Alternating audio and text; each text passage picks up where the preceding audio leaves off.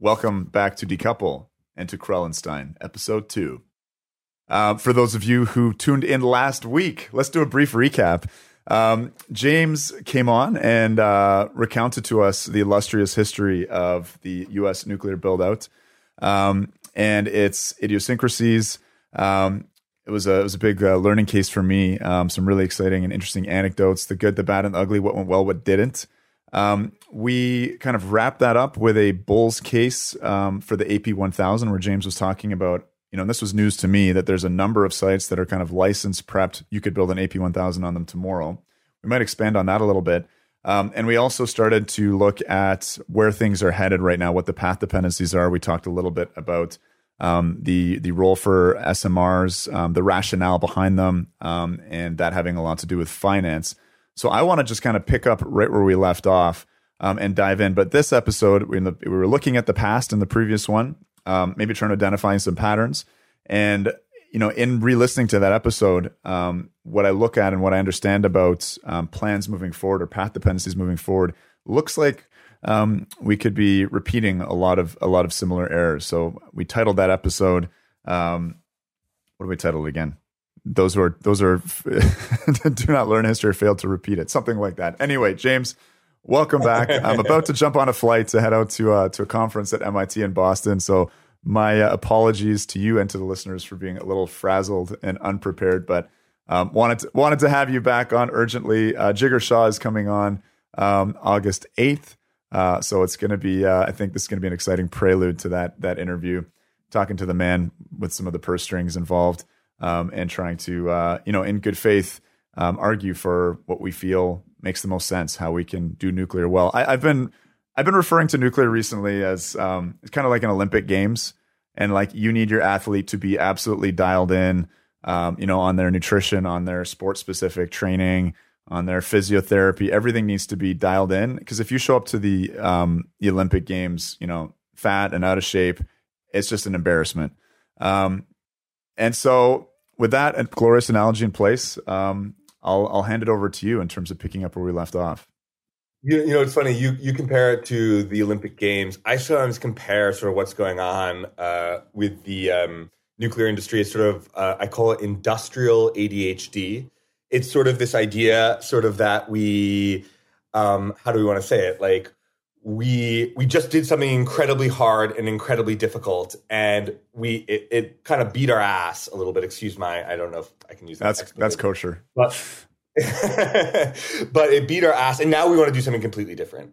Right after the point where it got sort of easy. Like like like like a student uh, who who just finished a big report and now is is is is um, distracted by the next shiny object. And the real point that I think we're in, in the terms of the nuclear sector today, is at a really transition point. Today actually was the day that Vogtle 3 entered commercial operation uh, in, in the United States. Uh, the first AP 1000 in the US, I think the fifth AP 1000 globally that has entered commercial ops. And what I, we talked a lot last episode about this sort of buffet of different reactor designs, different approaches to building nuclear power plants and then we took that buffet and then we operated it for, you know, a couple decades.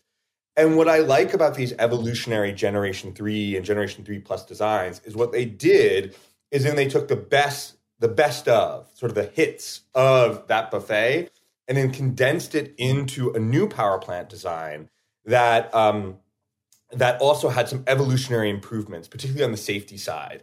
And the safety side, what we'll talk about, I think, which is really interesting. We talk a lot about how it improved safety, actually, and it does. It reduces. If you look at, say, the AP 1000 probabilistic risk assessment, it says that it's basically a hundredfold less likely to have a core damage event, like a meltdown event, than the existing very, very safe Generation 2 plants that are operating today in the United States. And that's great, obviously, and that's a great selling point. But the real thing that I think really happened here in what we did, particularly on the AP 1000 and these passive plants, is actually make the safety simple systems much simpler and much cheaper to build, at least hypothetically. And that is actually one of the big advantages of passive safety. Yes, it's actually safer, I would argue, um, and it doesn't depend on external power or even emergency power, like, uh, and obviously that was a big problem at the Fukushima, uh, you know, incident. But um, it also dramatically simplifies the systems that are necessary to do that. And, and we can go a little bit into that. But what what I look for, what I'm kind of thinking about, and I'm a small C conservative when it comes to nuclear power plants, and I think this is where Ontario, to you guys' credit, have have really gone so well in going in the technology that people are familiar with, that the regulators are familiar with, that the operators are familiar with operating, and that's what for your guys, it's the CANDU. And I think for the United States, to be honest with you, it's going to be evolutionary versions of the pressurized water reactor and the boiling water reactor that I think I see in the future, in the in the near future, really being the major build, out. So there's a couple of different avenues we can go on. We can say why I like the AP1000, the licensed sites that are ready to go today if we wanted to build an AP1000 in the United States, um, and sort of why I like this design so much, um, and why I think it's it's it's sort of based on the Vogtle and, and Summer experience, kind of gotten a bad rap, even though it's a pretty amazing and I would even dare say like kind of cool and sexy design.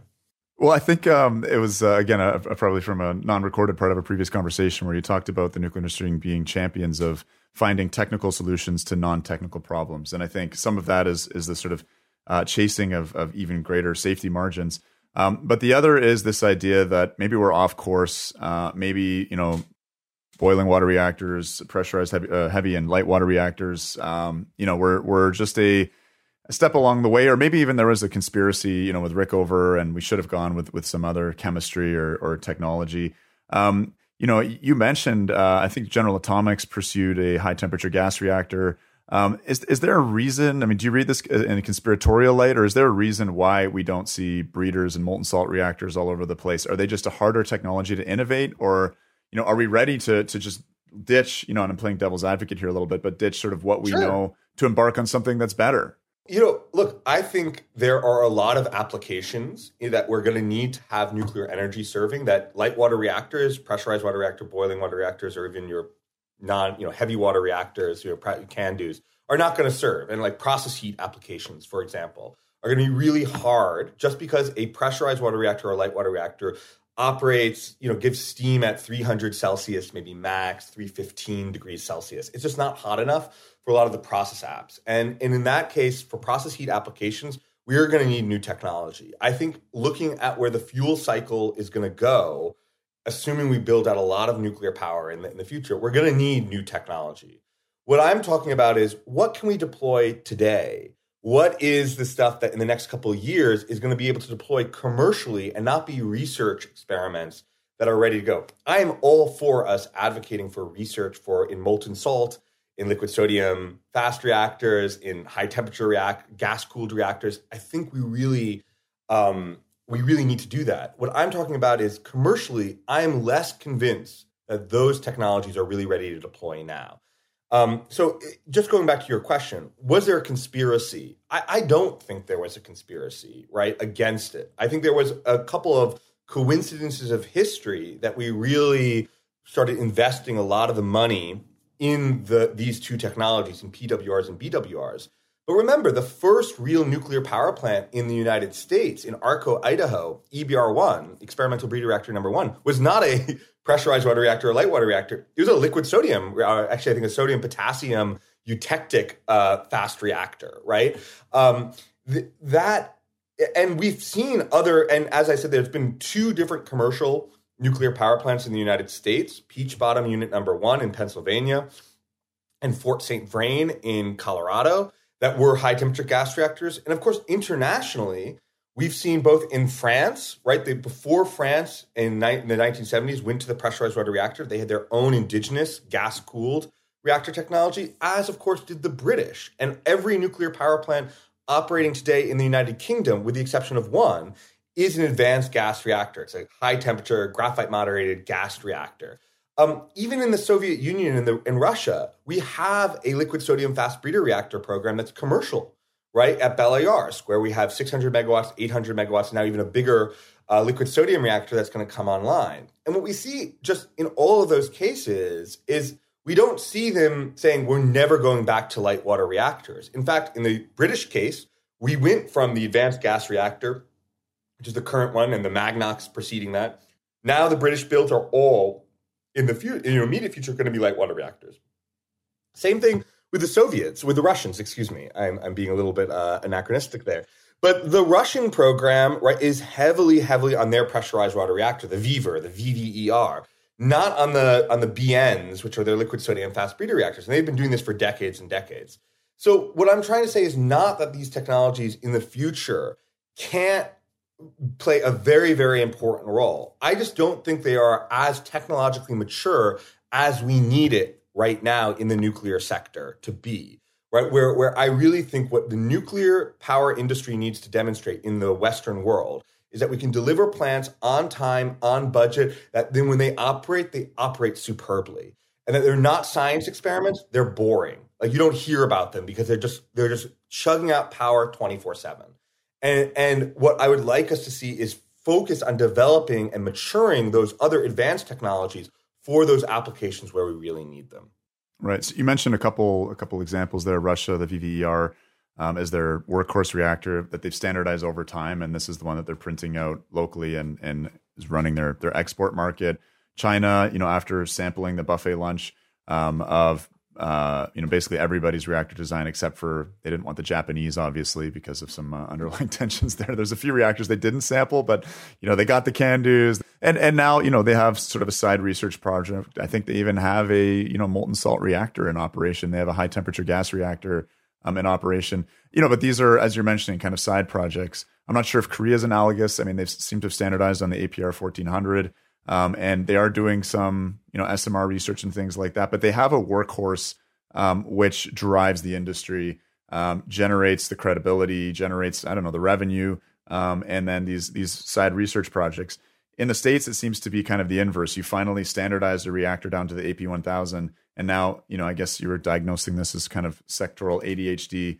Um, we're on to um, looking at a plethora of other designs. Now, in, in our last episode, you mentioned you know how this all began a lot of government stewardship with the initial R&D and then involvement of the private sector in deployment, you know, three or four different EPCs and, and technology companies coming out of this. Uh, I should say technology companies, probably lots of EPCs. Uh, but these were technology companies that did more than just nuclear. They they didn't just come into the game with a reactor design. I'm not sure if General Electric at the time was making like washing machines and every domestic appliance you can imagine and, and everything else. But what strikes me as quite different here um, again, with you know Jennifer Granholm's tweet, which I, I haven't found, but we'll keep to, keep on referencing, is this idea that you know that's how the, the Russians and the Chinese do it. You know, big state involvement, picking a winner. In America, we do things differently. I guess I'm just curious about sort of the psychology, um, like what is distinct, because this seems to be seems to be having a pattern that's repeating itself again in America with this kind of renaissance or you know a, a, a, new sort of nuclear age dawning on us. Seems like a lot of the mistakes have not been learned and maybe replicated but with actors who are much less credi- credible than like 1950s or 1960s general electric or westinghouse or yeah. You know i think as you, you're alluding to right uh, the the four the big four nuclear steam supply system vendors that that built the us operating fleet. So babcock and wilcox combustion engineering westinghouse and general electric all four of them at the time were power plant manufacturers that made fossil their main product lines especially when they first started in this were power were fossil power plant you know equipments. GE of course you know was founded and co-founded by Edison, Thomas Edison right to make power plant and grid manufacture you know grid equipment and then spurred out as you're talking about to electrical appliances. But their bread and butter was building power plants uh, and the equipment that goes into power plants. Combustion engineering, as their name implies, was not initially a nuclear power plant company. This was a company that had built a very specific type of a fossil boiler, right? Had huge expertise in steam engineering and building steam thermal power plants. Babcock and Wilcox famously invented a new type of um, uh, of coal boiler in the 19th century and has been going on from the steam age all the way through to the nuclear age. And and Westinghouse, right, was George Westinghouse and Nikola Tesla. And yeah, the Westinghouse, you know, uh, they had did a lot of work in railroads, but they were a huge industrial company with a massive steam turbine business and were in all sorts of issues. Now that might have been just to be frank, why that might have been the historical facts that led us to the light water reactors to these sort of analogous systems that look a lot like a big fossil plant, maybe a, a, lower temperature, less efficient fossil plant. But regardless, there was a huge amount of industrial expertise in building those sorts of thermal power plants that led to that foundation that we got into. But I think to your point, what these companies had, and, and we can't under underestimate this, they had been building coal and gas and oil fired power plants for decades. And they had the experience of how actually things work in the real world. And you know, there's this great uh, memo by Hyman Rickover, um, 19 from 1952 or 53, about the paper reactor problem. That no matter what happens, every reactor on paper looks better on any re- than any reactor that's ever been built. The second you actually try to start building it, you encounter all sorts of real world challenges that were part of these unknown unknowns. You didn't even know that this was going to be a challenge, and that became a major, major source, uh, source of cost drivers, of schedule overruns that just you weren't able to anticipate until you built it and got that operating experience. And that's why I really do think that the industry got it right the first time, right in the 2000s, in generating these third generation light water reactors that were based on decades and decades and decades of operational experience that we had in the existing fleet and also manufacturing and building them. We didn't execute them very well the first time, but now is the exact the best time. I mean, this is why I'm so bullish here is that we we got the constructability experience. Let's capitalize on it. Let's not let that go to waste. So, I mean, it is interesting. Um, there is a you know plethora of of reactor companies now um, many of them, which which don't look like combustion engineering or or Westinghouse or or GE. Um, interestingly, the kind of SMRs that are kind of maybe surviving the Hunger Games here. Um, I mean, we're still early; none of them are actually being constructed or deployed at yet, but there's plans. Um, you know, GE, Hitachi, Westinghouse. These are companies that again have that credibility of you know having built large industrial projects, of having a you know a broad array of technologies and product lines of actually doing things. And then we have um, like I'm, I'm not sure. I think NuScale is a, is a startup that's completely centered around building reactor design. Oklo, similarly, um, like this, that's a very different model. And and you know, a lot of the um, the hype I see around SMRs is well, you know, they can plug into smaller grids around the world, but you know, countries that are new to nuclear are unlikely to want to sign a deal with a startup company rather than a state entity like Russia, who's going to take care of you know all of your um, you know, fuel cycle needs as well as financing, building your reactor, et cetera. Like it just it seems like there's been a lot of naivete in the last like 10 or 15 years where other than Vogtle, the West hasn't been building anything. It's it's a great time to imagine, but again, the Hunger Games are coming and we're seeing things getting pared and whittled down. People are all still playing pretty nice. I'm seeing in the in the discourse, like no one's yet yeah. casting a lot of uh, shade on anybody else's tech, but I, I wonder if that's coming soon. So, you know, I think the the real question on the grid, you know, I, I hear a lot of the discussion about SMRs, right? On, on, you know, building a gigawatt scale plant or two gigawatt scale plant, if you're talking about a multi unit, large modular reactor, that is, you know, there's a huge grid issue here, right? You can't just pop that down randomly without building a huge amount of transmission infrastructure. But I think for the United States in particular, where we still get a non trivial portion of our power from coal, and historically, just even 10 years ago, got a lot more from it there are so many sites in the dozens and dozens of sites in the United States that you would not have to build a single new, you know, foot or meter of transmission lines to just plop in a one or two gigawatt plant. And you know, when we were talking about what we're talking about in the US, let's let's keep that as an example.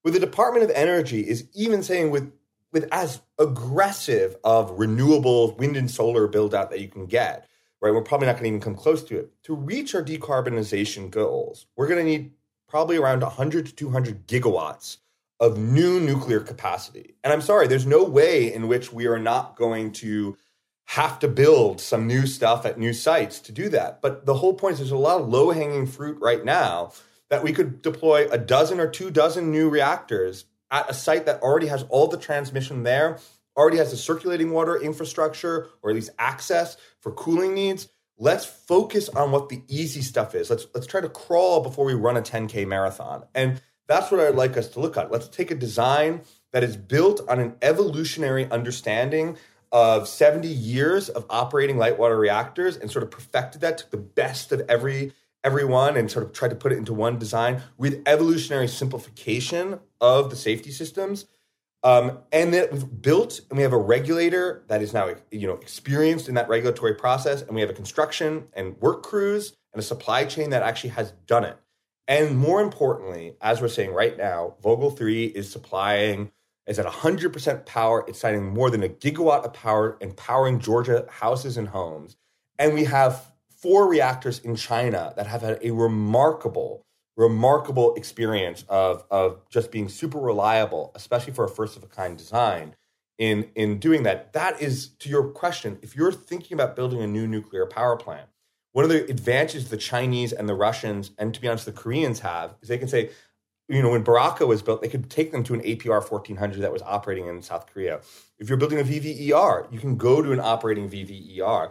Hualong 1, the, the sort of standardized three loop Chinese pressurized water reactor, there's an operating Hualong 1, right? And you can go and see it. And it's not just vaporware, it's not just a paper reactor. And I would like the West, we should not abandon, by the way, by any stretch of the imagination, developing SMRs. They have really important applications. Generation 4 technology is incredibly important. But that we should be understanding the level of technological maturity that these various technical options are. And right now, we need to prove that the nuclear industry can at least deploy tech on time, on budget, have great operating characteristics once they're done.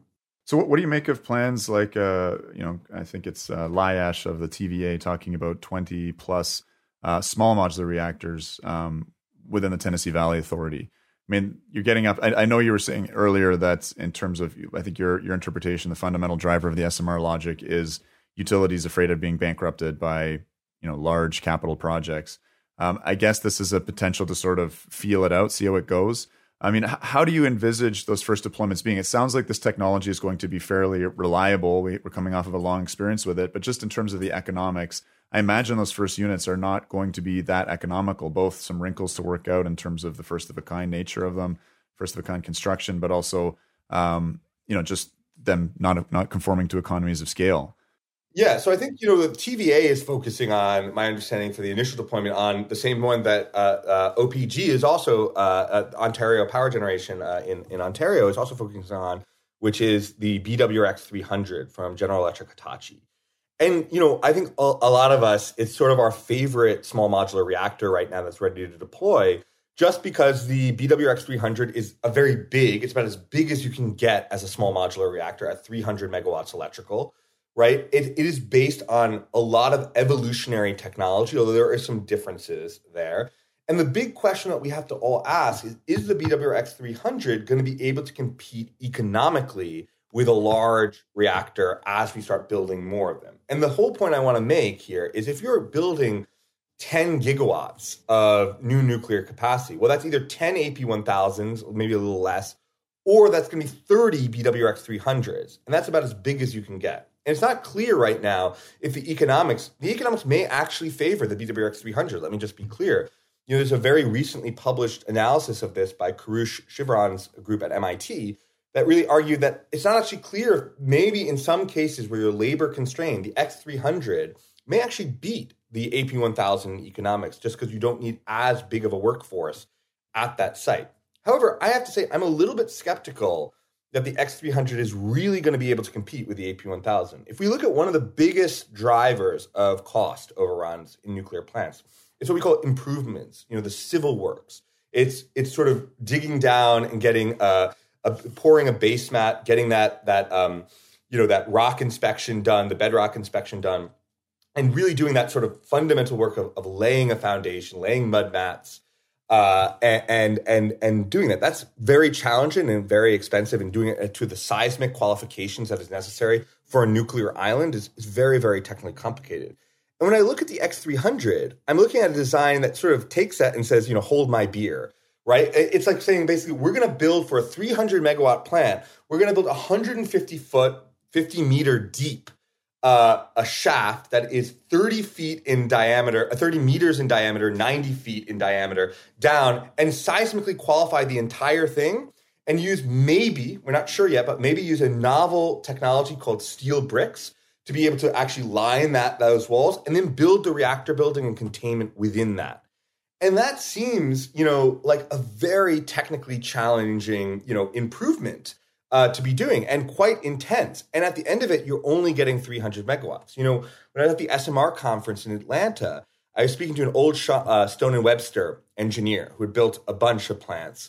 And he was sort of scratching his head at the BWX 300 and he said, we kind of have looked like we've taken this the hardest part of, uh, in some ways, not the hardest part, but one of the hardest parts of building a nuclear power plant, and we've made it well, not easier. Let's put it that way. And at the end of that process, you're only getting 300 megawatts. So the question that we have to say is, can we really get that process down so much that it actually beats out, say, the you know the AP 1000? Um, I'm not so sure. I'm I'm convinced. Yeah, I love this. I love this. So, what and the rationale for going deep like this is it partially to reduce the amount of concrete needed for containment? Is it a safety measure? I understand it's because of natural circulation. You need a really, really long RPV reactor pressure vessel. Like, what what is what is the rationale? Because I see I see a lot of it sounds like a lot a lot of these kind of three plus designs are requiring pretty major modifications of existing plant architecture in order to accommodate these these safety margins, which maybe are nice, but um, are certainly driving costs and decreasing constructability in my very amateurish outlook. But yeah, specific to the X300, so would, what's the reason for I, this? I'm, I'm not a GE Hitachi engineer, and I don't mean to speak behind the motivations behind that particular design choice and I'm not going to. But what I will say is there's some, you can guess at a couple things that they're doing. One of the things that has been an issue um, uh, in getting uh, SMRs really deployed and, and, large reactors is the aircraft impact assessment rule that came into force by the NRC in 2009. And that basically requires, after September 11th, the idea that a nuclear facility needs to be able to demonstrate that it can withstand an impact of a large um, commercial jetliner intentionally flying into it and still, you know, protect the safety and not have a, you know, not have a core damage event occur out of that uh, with with high confidence. And this has actually been a major problem with the NuScale design, as you may know, which is this really small, you know, initially this 55 megawatt electrical little power module. And now we had to build it into the world's biggest, most expensive swimming pool. And that swimming pool, the reason why it's the biggest and most expensive is to be able to comply with the aircraft impact assessment rule. And I would imagine that what GEH, and I'm not, I, this is not based on any in, in, insight. I imagine one of the factors that went into is how do we comply with this rule without getting to very exotic concrete steel, you know, shield building designs, which actually became a problem with the AP 1000 uh, it, it, with revision 19 of the DCD. So, so I imagine going underground is pretty nice to withstand a, a, a aircraft impact, and and I imagine that that that has a lot to do with it. Um, but I'm not so sure about what was going on in that. And it does, and I've seen, you know, if you talk to GEH, they'll say this is a very, very simple, uh, relatively simple civil engineering process that we do all the time. They're doing to their immense credit. They are working with a EPC called Black and Veatch, and they're doing a demo, a scaled demo of this constructability. I believe it's actually happening at the Clinch River, at the TVA Clinch River site, and t- with a lot of government money to do those construction technique uh, demonstration of how we're going to actually build this shaft. But I, I, I just want to say, you know, in the thing about simplifying concrete, we've already the AP1000 already is, takes dramatically less concrete per megawatt electrical than a uh, than a um, you know generation two pressurized water reactor or even boiling water reactor. And same thing with you know just simplification of the system. I mean, just to go back to the AP1000, right? We have 50% safe, fewer safety grade valves in the AP1000s compared to a Gen 2. We have 35% fewer pumps. We have 85% less, uh, 80% less safety grade piping. We have 45% less seismic building volume and 70% less cable in the AP1000. And despite that, we didn't just hit the AP1000 out of the park. It kind of shows this sort of the paper reactor issue mm-hmm. that on, yeah. when we have all that simplification, that is great. And that really can, in the long run, be able to get us to a much more deployable, constructible design. But it doesn't guarantee it. And if you don't get the the basics correct, no matter how simplified your design is, you're not going to be able to just deploy these these power plants sort of willy nilly and, and turn a key and get them built. It's a lot of this is the practicality. Well, as, as I understand it, it's a pretty fascinating history because the AP 1000 was originally the AP 600, and the way to justify cranking out a reactor with a smaller economy of scale was that it was so modular, it would snap together. We'd get construction done in like two and a half, maybe three years. I, th- I think I remember seeing some promotional material like that. I mean, it's an extraordinary history. And now we're getting into the AP 300. It's just, we can't make our minds up about what kind of numbers to put after the uh, the letters once again, you know, I think the AP1000 also is actually not that much larger than the AP600, but it has a, you know, it's almost double in size. Um, in, in terms of power generation capacity, but the actual physical dimensions of it are not that much larger.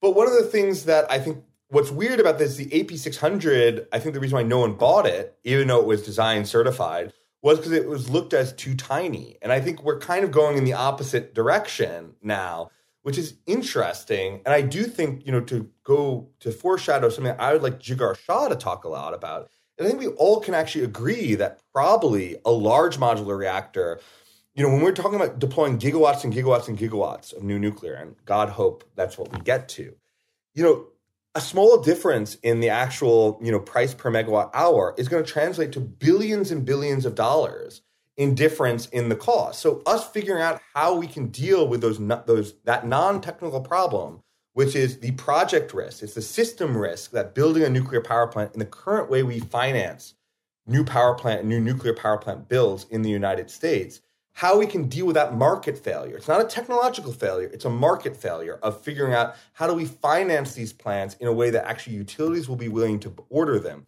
I think we've spent too much time trying to nuclear engineer that problem, yeah. not enough time financially engineering that problem. Even though it's primarily a financial engineering problem, because from the nuclear side of view, I really do think that it that the case is pretty clear for larger reactors for for a US type context where we need to deploy those gigawatts. Well, it's it's fascinating up here in Canada. Um, the, the the license design we have ready to go is um, the enhanced CANDU six, which is about a 700 750 megawatt reactor. Um, and there's interest in building CANDU. Um, you know, 4,800 of these 6,000 megawatts um, is is designed to be large nuclear, uh, according to the announcements. But apparently, the utilities are saying it's not big enough. Um, we want a gigawatt scale CANDU, and it's just it's just a it makes you shake shake your head or do a double take because at the same time we're using only one quarter of the licensed capacity of of uh, of our site that's ready to go at Darlington with with four Beta X 300. So nothing nothing makes sense anymore. It does feel like we're in the midst of um, a paradigm shift, and there's there's path dependencies, and some people are you know set on walking the way they've been walking. Um, but but facts on the grounds have, are, are sort of changing rapidly you know, I think the enhanced CANDU six is a really, it's a really good example of something that is is is licensed. We have a huge amount of um, operating experience, and just the the way that that Canada is hitting it out of the ballpark in terms of the refurbishments and building that supply chain, that you know industrial workforce really shows. And you know, we've got a back and forth, uh, Chris, on on are CANDUs really the gold standard globally? Well, regardless of your perspective on that, CANDU is the right choice for Canada to do right now. There's no doubt about that. That is the right choice, in, in my humble opinion, for Canada to do. Because it turns out that whether it's slightly technically inferior or superior, that matters so much less than having those real human, real world factors going on. And that's why I'm saying, you know, I like the AP1000. It's not because it's my favorite, you know, dream light water reactor that I dream about at night, but it is the one that we have a workforce that just built it. We have a, a supplier that has a warm running supply chain to build that plant. We have a design certification, and now our regulator has gone through the entire regulatory process twice of giving it permission to actually load fuel. Those are such great advantages. Why throw them away? why are we looking at throwing that huge advantage away? You know, we talk all the time about going down that learning curve. And I agree, we should go down that learning curve. Let's get a jump start. Let's go and start from the sixth of a kind, not from the first of a kind. And and that's not to say we shouldn't. I, I want to be clear. I'm not anti SMRs in any ways. I'm not anti Generation Four technology.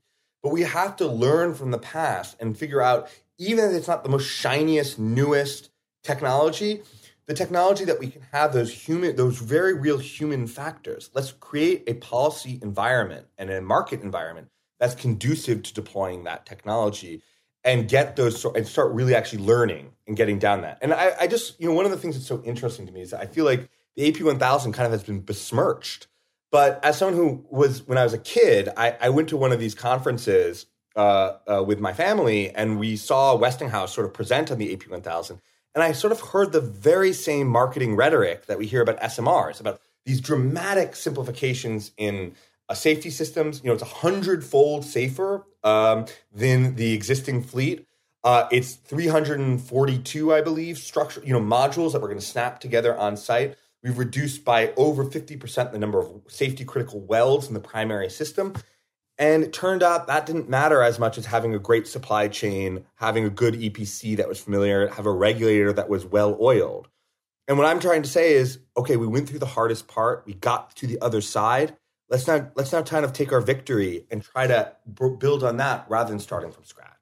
Well, I love that uh, that analogy used of, of you know the need for maybe less nuclear engineering right now and more financing engineering. Um, well, policy engineering, policy right, engineering is the right way to. Yeah, absolutely, absolutely. Because um, the nuclear engineering is superb, and if I could just fanboy out a little bit here on on the why I sort of love the AP1000 as this sort of evolutionary design that like goes that when I see the AP1000 nuclear steam supply system, I see in that 70 years of perfecting the um, the uh, the pressurized water reactor nuclear steam supply system. And what's really cool about this is, as we talked about before, we had two, we had three major um, you know manufacturers of PWRs in the U.S. and Westinghouse now is really two of them because they bought the combustion engineering nuclear business, which had originally been sold off to a Swiss company called ABB, but then Westinghouse bought it. So what we did is we kind of took the best of everything, right? If you look at the steam generators in the AP1000, right, they are based on the history of the System 80 steam generators that were first deployed at Palo Verde, and now are of course deployed by the South Koreans uh, in the OPR 1000, the APR 1400s. But even going a little bit back before it, they're actually side they're a little bit smaller than the System 80 steam generators. So the ones that are really based on the Arkansas Nuclear One Unit Number Two steam generators. Right, the pressurizer is basically the pressurizer that was based at South Texas Project and made bigger, 50% bigger than you would normally see in a classical PWR so it can better you know handle transients and accident situations or loss of feedwater transients. The core is built on you know Doel four and Tihange three. I'd probably you know butchering the pronunciation of those of those European reactors. The core shroud is Waterford, Waterford unit number three.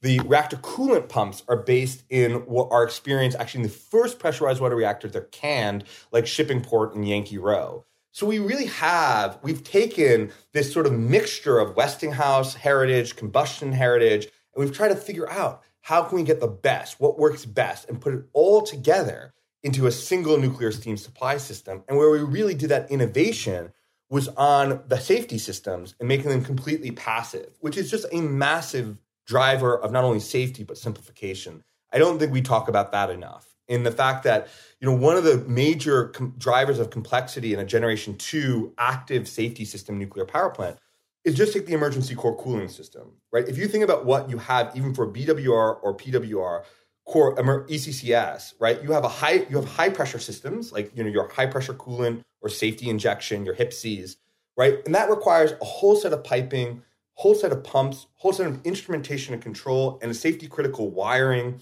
and, and, load centers as well as an emergency diesel generator. And then you have to have low pressure, a whole low pressure system as well, lips, your LPSI or, or, or you know, low pressure coolant injection or low pressure safety injection with its own independent set of instrumentation and control, its own wiring, its own you know independent sets of piping. With passive systems, we're able to eliminate all of that and make some dramatically simpler systems that we have in the AP1000 that don't require external power that are just eliminate all of that piping and all of that that that wiring and and pumps.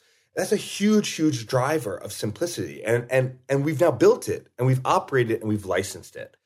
And that is that's kind of the best of what i want right i want kind of these great nuclear steam supply systems that are economical that, that just chunk out power and simplify the safety systems so, I mean, what's your degree of confidence looking at the past again? Uh, maybe at some of the best of the best in terms of Palo Verde that um, building a third unit of an AP 1000 is going to cost down significantly.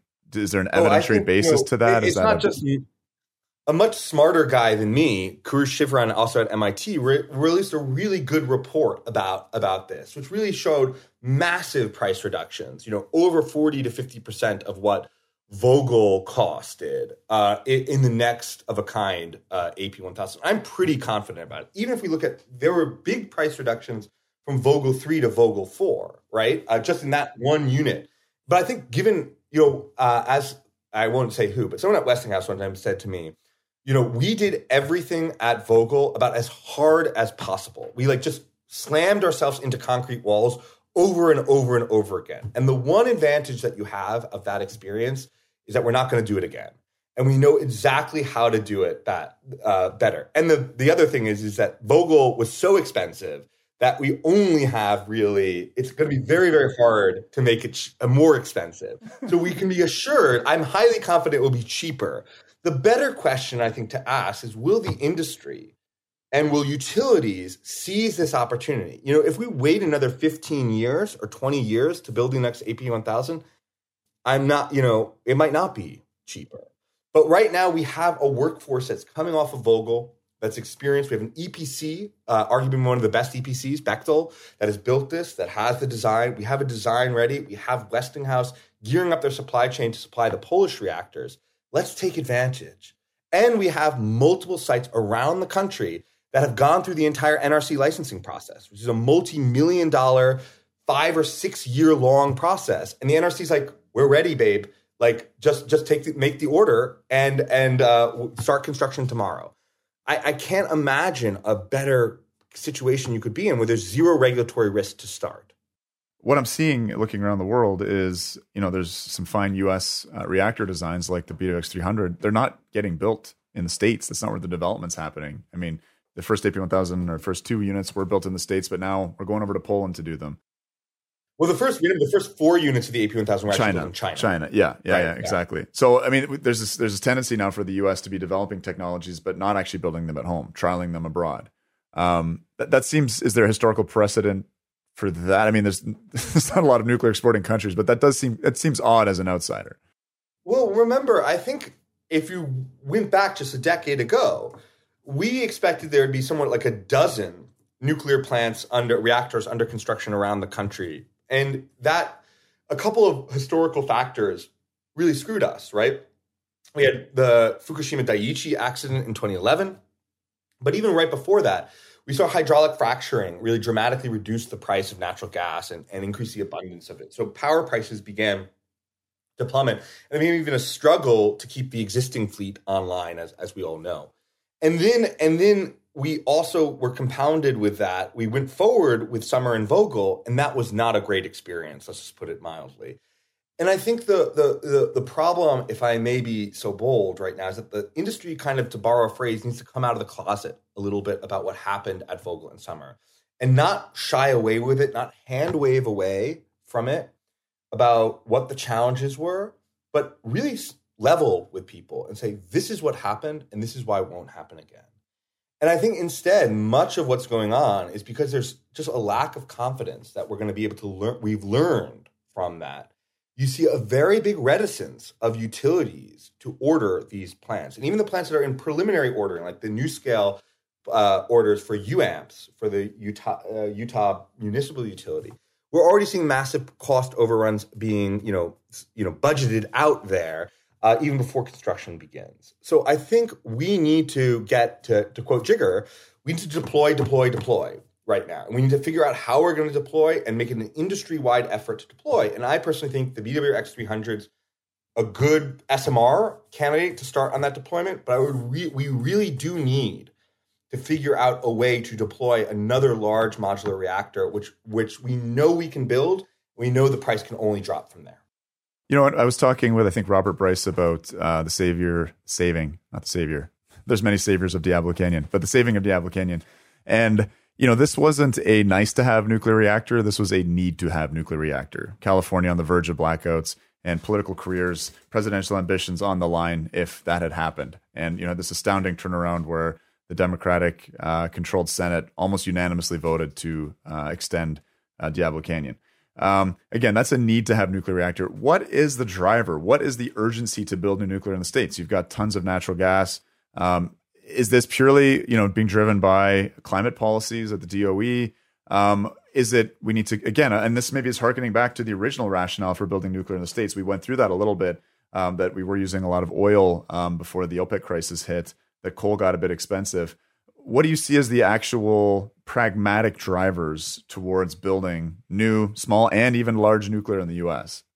Because because words are not enough. You know, intentions are not yeah, enough. Well, the Biden administration publicly, what they'll say is, we, you know, uh, we've sort of woke up and tasted reality. right? We look at Germany and we look at France, and, and we realize that, um, and even if you look at, at no matter what, even if you take someone who, you know, historically some nuclear advocates don't think of as very pro nuclear, Jesse Jenkins models, his modeling, no matter which way you look at it, requires firm, clean energy to uh, work, right? In any case, it does not rapidly explode the cost of power in the United States. So, from a climate change perspective, you know, we saw that great advanced nuclear liftoff report put together in part by Julie Kozeracki at the Department of Energy, a great person.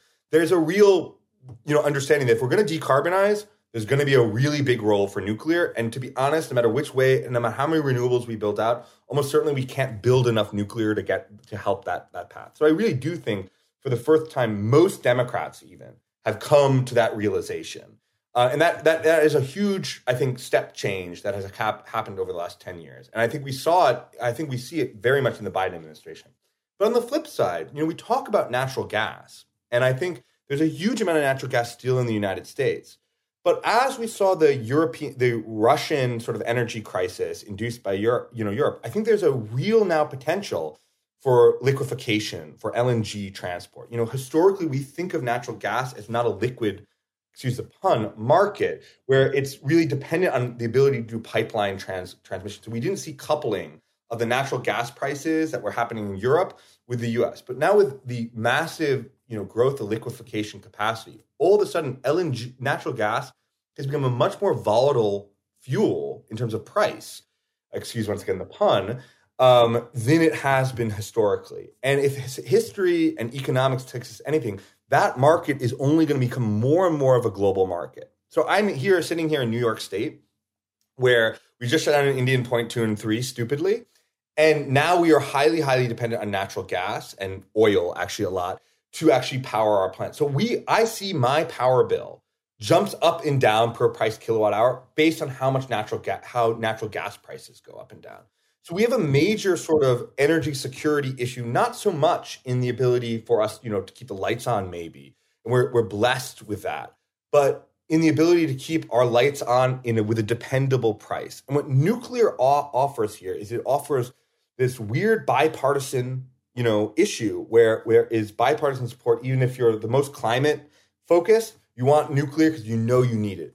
And on the on the right, even if you don't believe climate change is even something or something we should care about, you you recognize the economic imperative of having it to stabilize electric power prices in the US. So I, I think that's why we are in such a you know a place where we saw you know a recent um, nuclear fuel bill pass the U.S. Senate with a 96 to three vote uh, in right. favor of it. And there's nothing really in the United States that we still agree on that, like, and you can't get a post office renamed with that sort of voting sort of uh, record. And so we're in a weird space where, for different reasons, we can come together on nuclear power.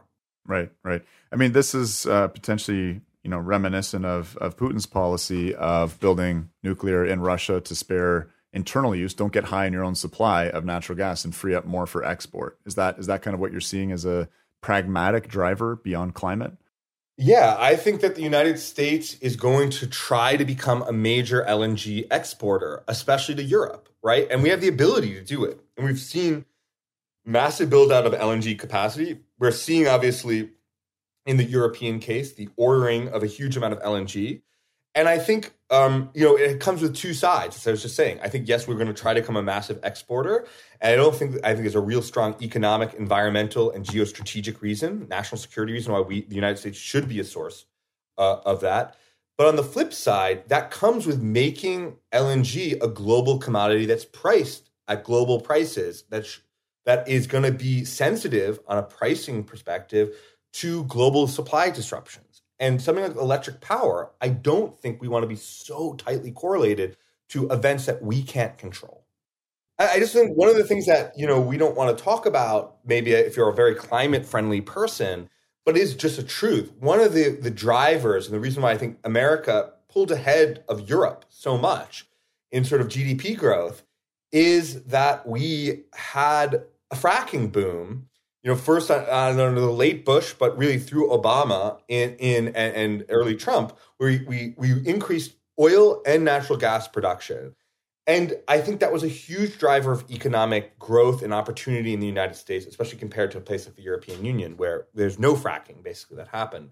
And we see the consequences of that in, in multiple ways. I think we need to think longer term about how are we going to decouple our global energy markets and the supply that Americans get in their, their mail every month from the whims of what's happening 5,000 miles away. And there's no better technology, if I may be so bold, than that, than nuclear energy, considering that we have a place like Canada and Australia, and you guys have great uranium supply. And I, I don't think we're going to be in major conflict with, with the, folks. the French, the French soon. want some Canadian uranium now too, but I think a lot of people want Canadian uranium, and I, I, think you know the guys at Cameco, to their their credit, they are the smartest people uh, in my mind. And the, they bought Westinghouse for a fire for a, a cheap price. They also forty nine percent of it at least, and they have this massive these high grade uranium ore that they have mine sites ready to go. This is this is a huge win for Canada, and I think a huge win for the United States that Canada is so ready to to meet that supply. James, uh, I'm coming stateside in a couple hours. I'm gonna have to cut it here so I can catch my flight down to Boston, going to MIT for a little nuclear workshop.